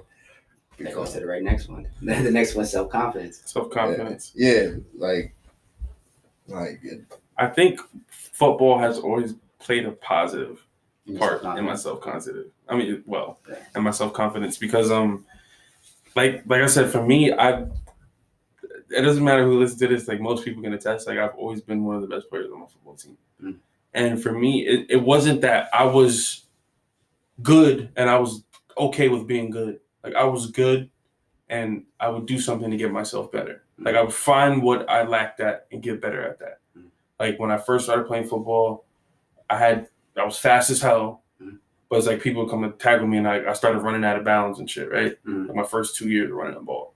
Then I figured out like, all right, the person in those pads is the same person as I am. So like, I put my pads on him, just like you're gonna put his pads on me. I might win that battle, I might not, but it's it's the fear of flight that that most people don't don't equate. It's like I like, oh, I don't want to do that because I don't know the end result. But it's like you know the end result if you don't do it, and you're still okay with that anyway. So what's like, why are you not okay with the unknown? So it's like I I'm gonna put my head in there. I'm gonna try to run this kid over, Yeah. and I'm gonna do. So it's like everything I like at first. I'm running out routes and stuff in little league. I'm trying to catch the ball. My hands run all that every day. My brother was a quarterback. We threw the ball, like just little little stuff like that. So it's like every time I was on a team or anytime I was, you know, because people like to to make clicks and doing all this other stuff. It's like I was always listed with, all right, th- I'm that kid that's good at sports. Mhm.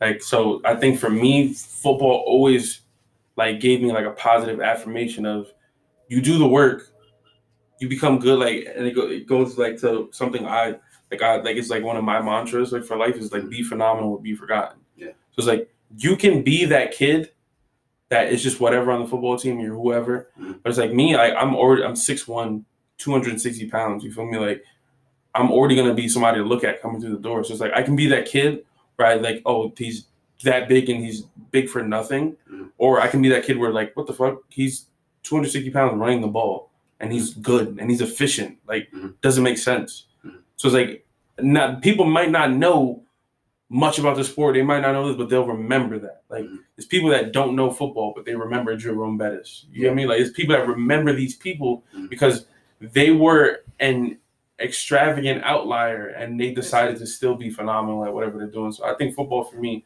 always played a like a positive part in like my self confidence because I was always gained like affirmation from my peers and like my coaches and stuff. Yeah. And it, it like I got special treatment for it as well too. And I, I think one thing I would pat myself on the back is I never allowed that to like create a monster within me. Of, like I felt invincible Mhm. or I was cooler than this person or I would walk around school any type of way because it was like, yeah, I'm good at football, but like I'm still me.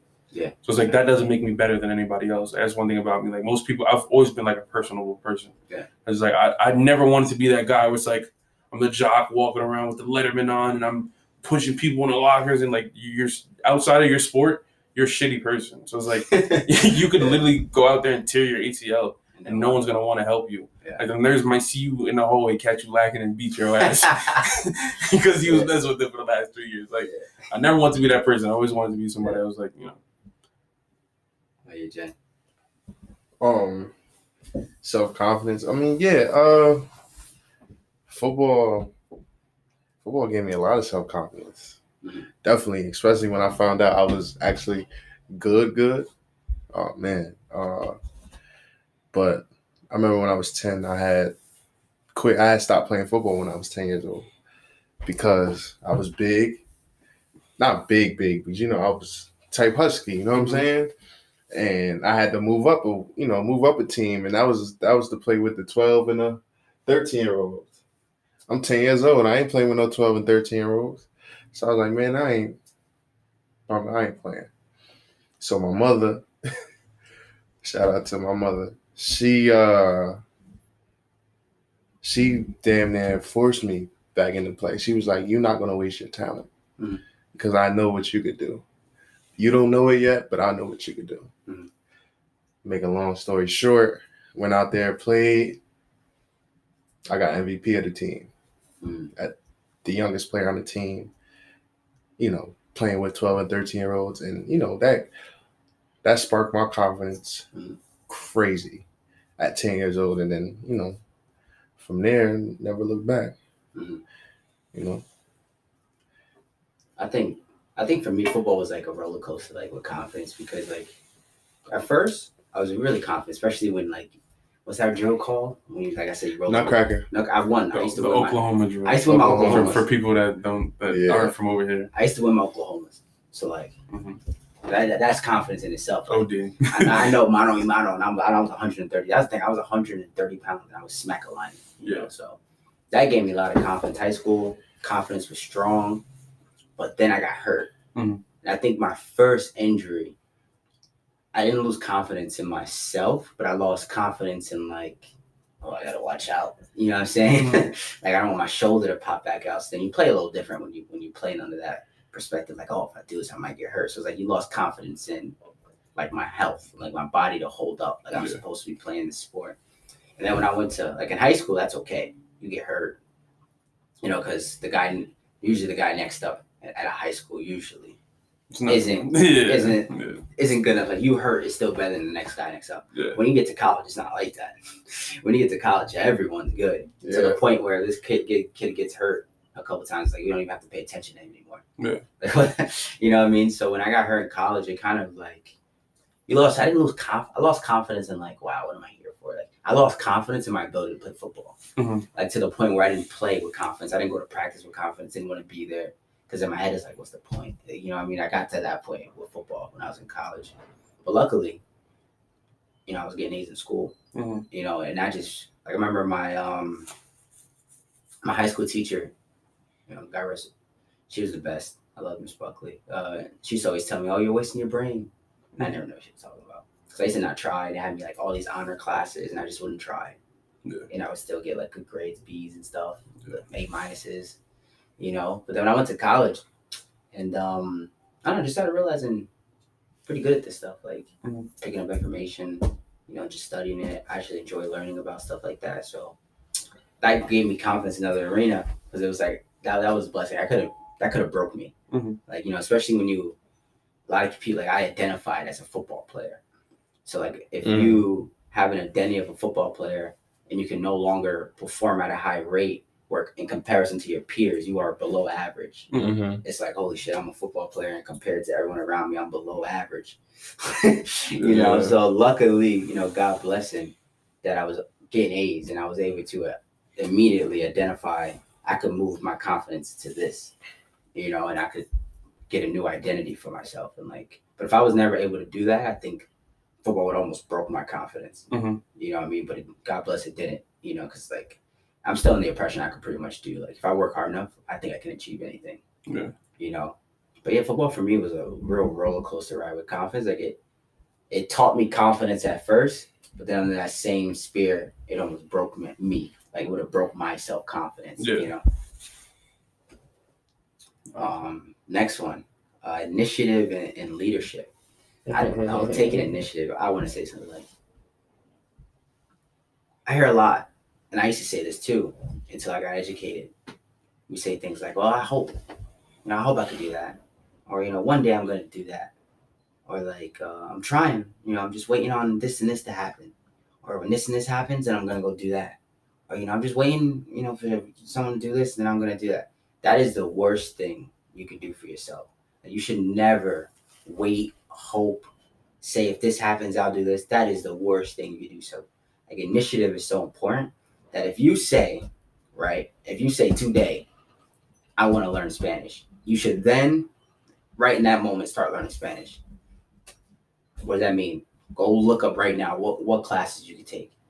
Go look up right now what type of things. Go look up the best everything right now, and then start. Okay, how much is it? I need to get the money for it right now. Do it immediately, because the if someone's like, for por ejemplo, for the for, for the pandemic. Did you just did you just sneak some That Spanish cool. into there? So- Yo, he just tried to he just tried to get that off. So so when the pandemic first started, if someone would have been like, "Oh, pandemic just started. When it's done, I'm gonna start this." We've been in a pandemic now for eight months, so that means if you would have said, "When when when this is all done, I'm then going to start," your whatever you thought it was time period just got pushed out to eight months. I'm not going back to office till next year sometime. We're gonna be in a pandemic lockdown. They're gonna extend it for sure Mhm. for a minimum a year. Yeah. For a minimum, and they're gonna extend it. So at what point, if you would have been, if you would have said to yourself, when the pandemic ends, I'm going to start. Mhm. So when are you starting? Never. You're gonna never start. So initiative, man. You everyone has to learn how to take initiative. Like if you want to do something, if you want to be a writer, start writing. Even if it's five words a day, just start writing. Yeah. You are once you start, you are then a writer. you know? But if you're like, one day when this happens, how many people you know who are 40, 50, you talk to them an old head, and they're like, Yeah, I could have did this, but you know, this happened. That's like with with, uh, with medical practices, right? They they call they have to call it a practice. Do you realize that? Like you're even when you're a doctor, you say this is my practice because you haven't mastered it. Mhm. So do you wait till you get to the end of your life and all the doctors are like 80 year olds with this long gray beard or some lady with a head wrap on, she got like a staff, no, and then now she knows all of medicine. It's like, no, I'm going to build my portfolio as I'm treating people. So I'm currently a doctor, Mhm. but I, this is my practice. This is what I'm doing. So even with my um my my uh, professors in school, when I was a history major, they would say you guys are historians now, because history is still going to be history by the time you get all your credentials. So for you to not call yourself a historian right now when you're doing the act and everything that historians are doing, that's you're cheating yourself. And that's what success is to me. Yeah. I think success, like if you want to be, if you were like, is that person successful? Is is the progressive realization of a worthwhile goal. Yeah. Like say you have a goal and every day you're working towards it, you are then a successful person. And you should never succeed until the day you die. Mhm. That's the last time you should have a goal. Mhm. My opinion. Because you run out of goals. Then what? Yeah. Word. Um, leadership. That word is Well, that that's that's your category because he was a quarterback. I, that word is very important. Um, actually, can I can I tell them the story, Santi, what? on how when you first came to Hackensack, Oh, and I ain't no shit. he ain't no no yo. This guy, when did, when did you come? Uh, my junior, you talking a year or? Yeah, my year. Uh, Or year, no month. I, I came in the summer. In in the summer of 2013, What month though? Do you remember the like July or July. August? July. Came in at the end of July. All right. so he comes in at yeah, let's say let's say yeah, end of July, August, right? Now, when did they put you at running back? My first week. Yeah, first. My first week. Yeah. Yeah. Okay. All right. So now you know we you know it take it takes a little adjustment to- for you know to know a playbook. You know what I'm saying? But you know you you average around like two. You average around two weeks, you know, to get a playbook down pat. Mhm. Two, I say two. I say two, but with this guy, it took him almost a month and a half, two months. No cap. Be- I don't I don't know why, but you know, it was every play. It was every play that we that he was in at the time to play. Um, every play. It was every literally every play. What I do here, even if we ran the play two plays ago, he gonna ask again. You know what I'm saying? And like with me, like I could have got. Was I was I good with you? Yeah.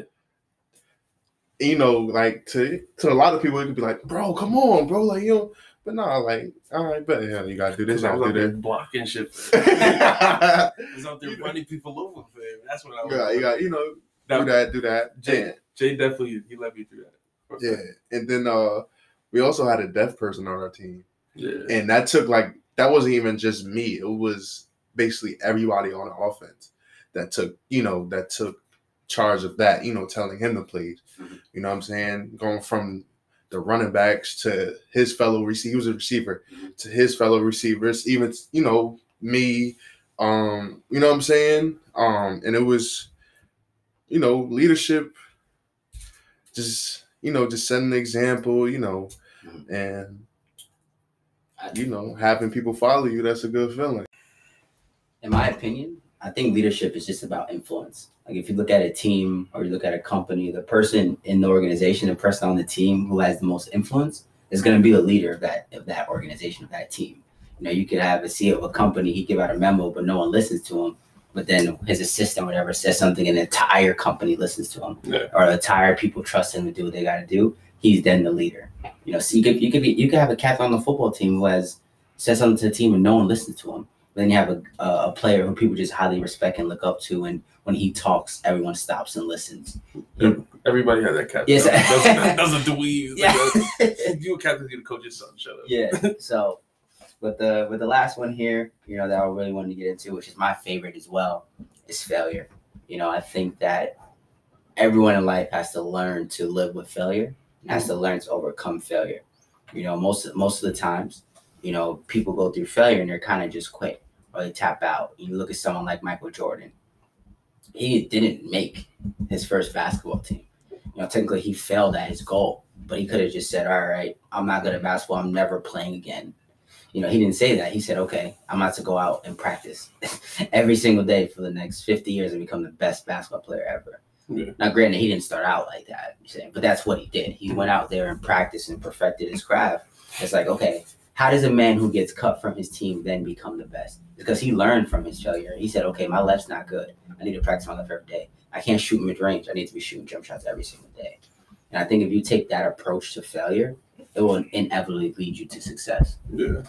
Like I, I remember for, for me, like one one of the things was like I experienced I haven't experienced much failure with football, but what I experienced recently was that I, you know, uh, got out of um, prep school, went to a junior college for uh, for a year, and then I transferred to LIU, and then I had got a scholarship over there.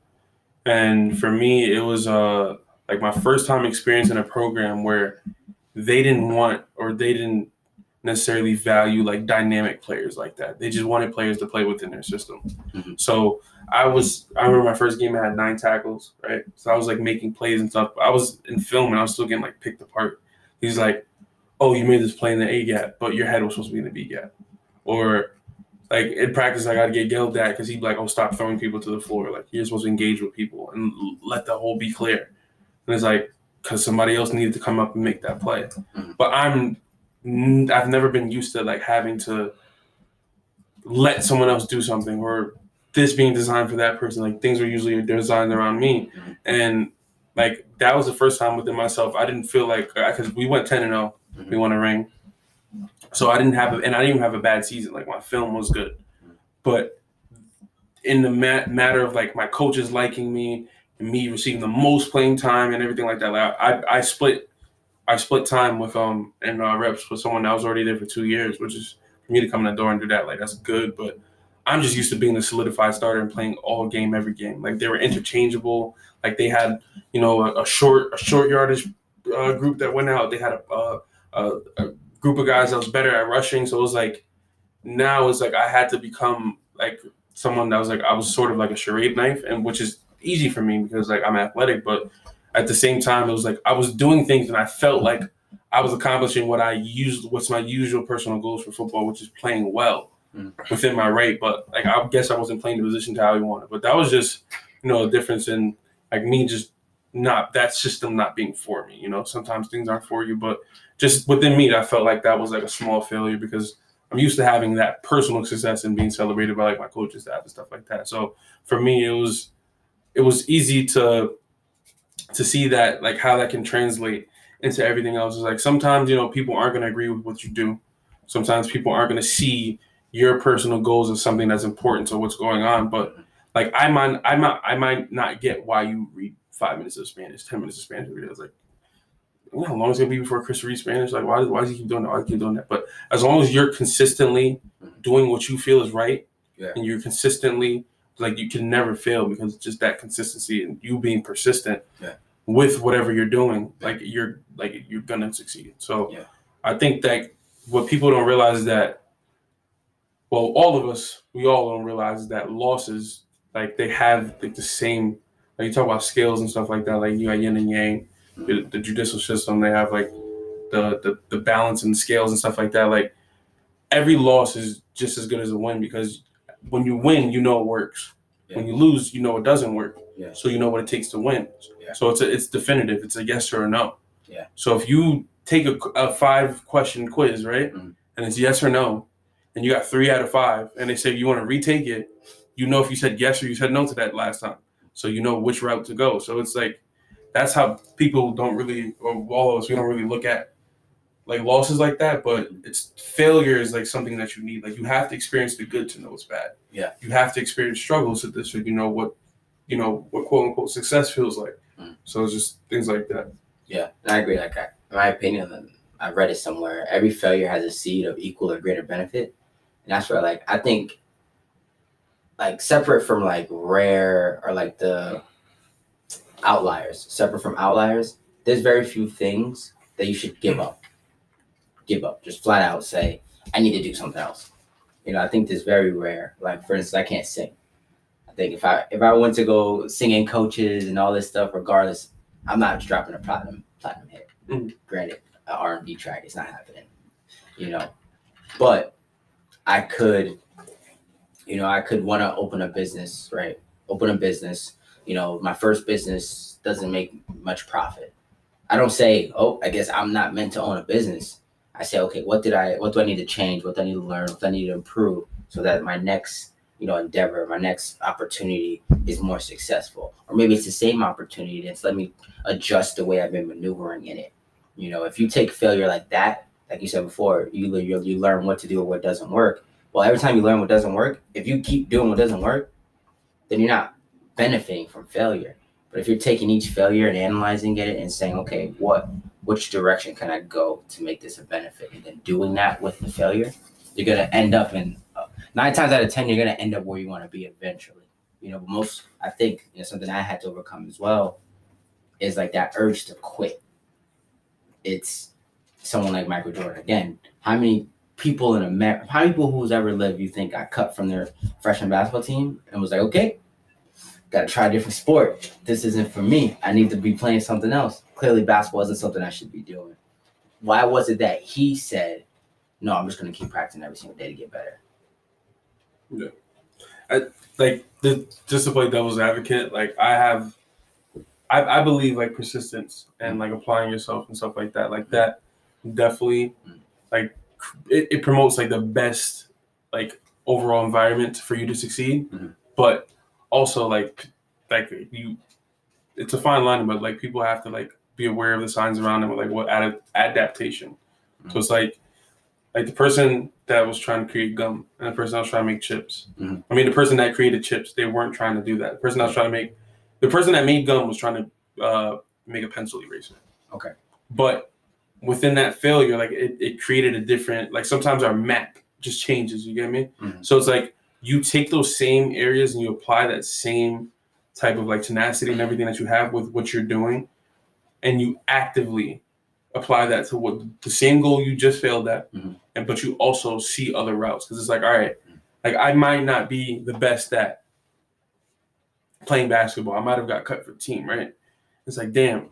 But the coach, one thing the coach did tell me about is that I was able to jump high, right? Mhm. I was like, all right, cool. Now I continue to work on basketball. Mhm. I become like a subpar player. I'm decent. Mhm.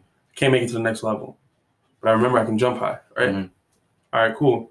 Now I go to, I'm walking after school. I go to a track practice or whatever, talk to the coach. He's like, hey, come come try a long jump. Come try a high jump. I'm like, I don't want to do that. I'm a basketball player. I, I play basketball, right? Now you start going to those track practices. Mhm. You start doing a high jump. You start doing long jump. But you're still playing basketball every day. Mhm. You're still trying to become a better basketball player. But if you succeed in that first, that might be what you need to adapt to. Just even like with like music, like people like the Dream, Hit Boy. Uh, I mean not Hit Boy. Um, Yung Berg, who's Hitmaka now.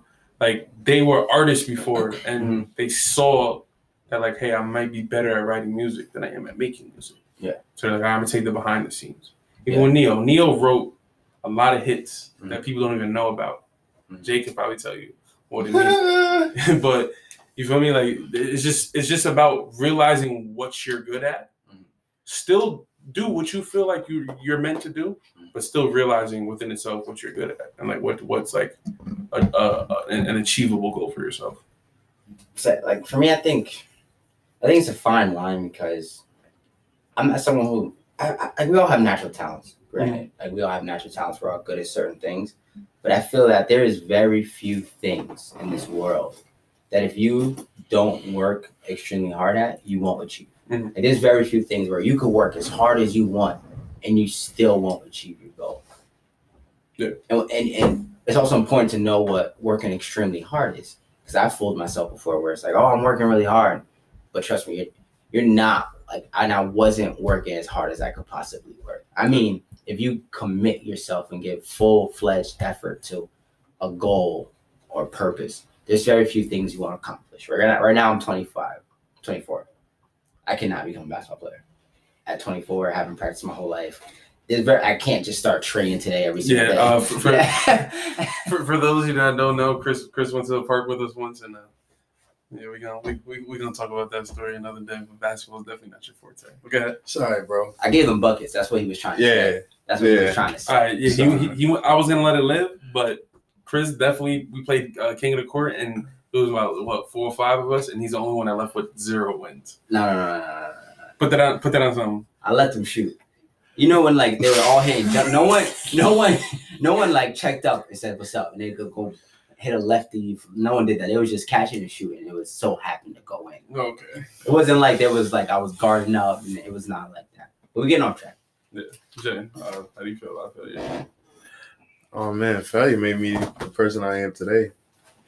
Um, especially with getting kicked out of school, not being able to play football. Um, you know that that did something to me. Uh, you know, and now you know I am. I won't say I definitely don't have it all, but I'm making you know progress. You know, up to becoming who, who I want to be. You know, there's still a whole bunch of steps to go, but you know, I'm on my way. And you know, failure has been a big part of that. You know what I'm saying? And me able, me being able to come back from failure and learn from failure, it's you know definitely a big part and made me who I am today. So that's how I feel about it. You know, embrace it, Embrace. embrace it, Love it. embrace it. Love it. Love it. Love it. it. Love it. It'll humble you too. Like, Oh my god. It'll humble the hell out of you, and Heck that yeah. just you ca- you carrying that and you knowing that there's another side. Because the people that act like they're invincible, the people that are winning, quote unquote, and you know, doing things that people feel like is the popping or the lit thing to do. It's like those people don't know the other side because they have a safety blanket. But once that's no longer there and you fall flat on your face, you're gonna know what you're made out of. You judge a man not by how he handles thing like not how he handles situation when things are going good, Good, yeah. but you judge a man how he handles things in, in the face of adversity. Yeah, because like that says a lot about your character. Because because when everything is everything you're comfortable with, when the freaking walls are on fire, every everything that you're used to Mhm. and that you want to happen isn't happening, who are you? Are you gonna blame other people? Mhm. Are you gonna take accountability? Mhm. Are you gonna be a person that takes a step back and be like, all right, how do I map myself out of this? Are you just gonna give up? Like all those things say a lot about a person because for someone to be in a position where it looks like you can't get out of that position and they're continuously trying and they're continuously trying, that says something about you as a person because you don't need to have a clear vision of me succeeding. Yeah. You just know like this what I'm around right now, the position I'm in right now, this ain't it. So it has to get better. So when your back's against the wall, when your back is against the wall, like are you just gonna lean against the wall more? You're gonna push forward. There's nowhere else for you to go. Yeah. That's the beauty about rock bottom is that you can't get any lower than that. Can't get it. You feel me? So it's like Definitely when hit rock bottom and you hit rock bottom, and the only way you can look is really up. Yeah. You know what I'm saying? So that that's that's the silver lining and everything is like everything may seem like all right, this is I'm a part of this or you know this is my situation right now. It's like nah, like things will get better. Like if you in jail, you can't get locked up again. You're gonna get out. So you look forward to getting out. If you're in in the hood, you, can't get worse than the hood. If you're homeless, you can't get worse than homeless. So you you, you take those things. You're like, listen, I'm at. There's nothing else behind me. There's no- so every any even if I go from being homeless to being on Section Eight, still succeeding, still Yeah. putting a step forward. Even if you go from sec, Section Eight to now, I I want to I want to try to be middle class. I want to. You, it's everything's about progression. So Yeah. as long as you're progressing, you're succeeding. Like you said before, you stop succeeding when what? when you start having a goal. You don't have a goal, you don't succeed. Well, you're not successful. Uh, Did I phrase that?